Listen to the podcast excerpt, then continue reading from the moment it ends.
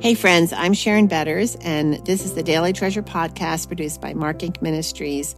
We have just started a new series called A Broken Hallelujah, and today's treasure is from Job 13, verse 15. Though he slay me, yet will I trust him. About a year ago, I was asked to teach a workshop on the topic of grief in the context of One Annapolis, a women's regional conference sponsored by our denomination.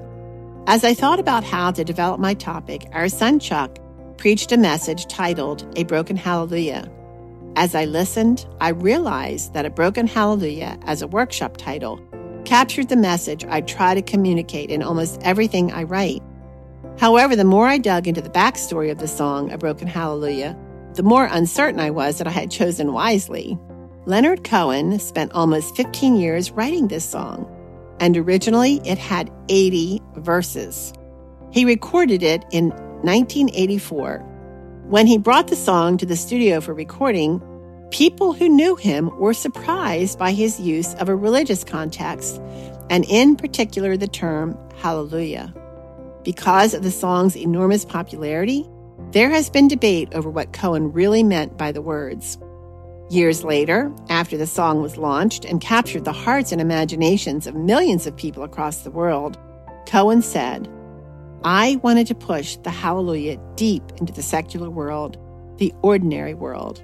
He continued, The world is full of conflicts and full of things that cannot be reconciled. But there are moments when we can transcend and reconcile and embrace the whole mess. And that's what I mean by hallelujah.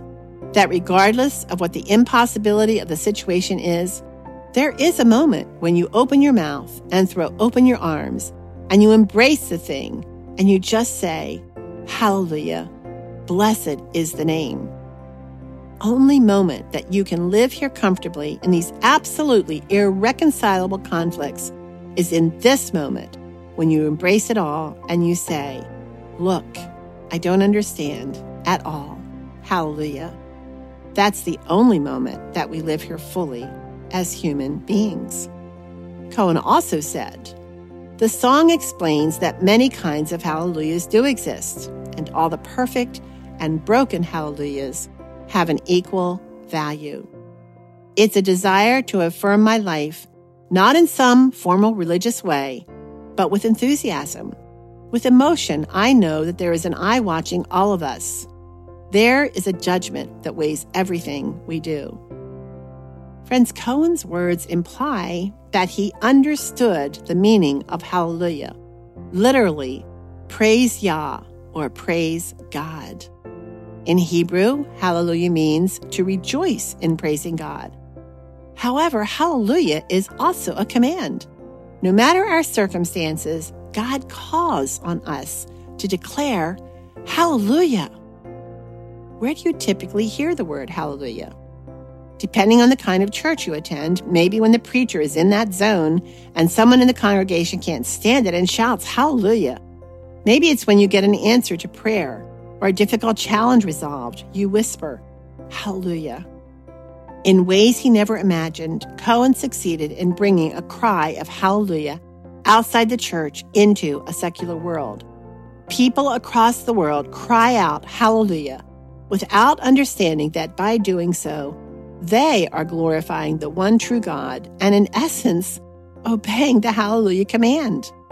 Some might see such a cry of hallelujah by those who don't know Jesus as heretical.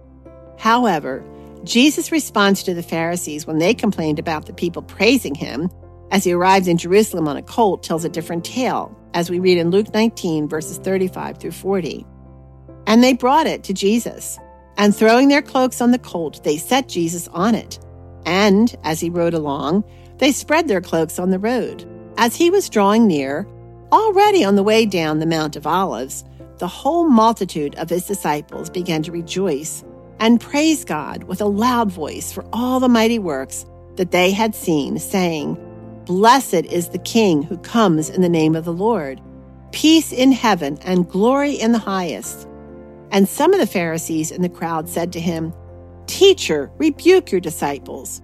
And he answered, I tell you, if these were silent, the very stones would cry out. My purpose in this devotional is not to defend or elevate the song of Broken Hallelujah to a place it doesn't belong. However, there are teaching moments in its message, even though my research indicates that Cohen lacked understanding of the power of the gospel.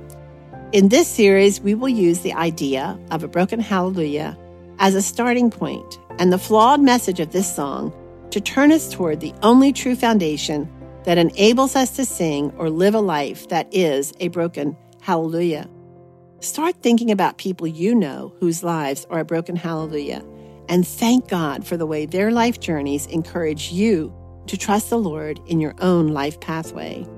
And Father, even the rocks will cry out, Hallelujah.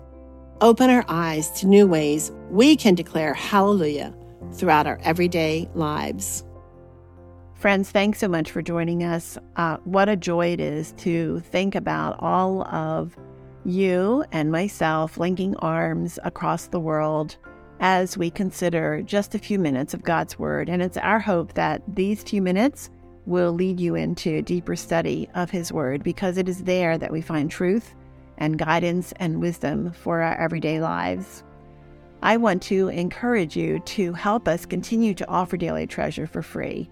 For your gift of any size, we are going to send a copy of Treasures in Darkness to a local funeral home. And our goal this month is to give 30 copies to a funeral home for them to disperse at their discretion. We believe that this is one way that we can offer the help and hope of Jesus, and you can make that happen by your gift of any size. So go to helpandhopenow.org, that's helpandhopenow.org, and where you can safely give.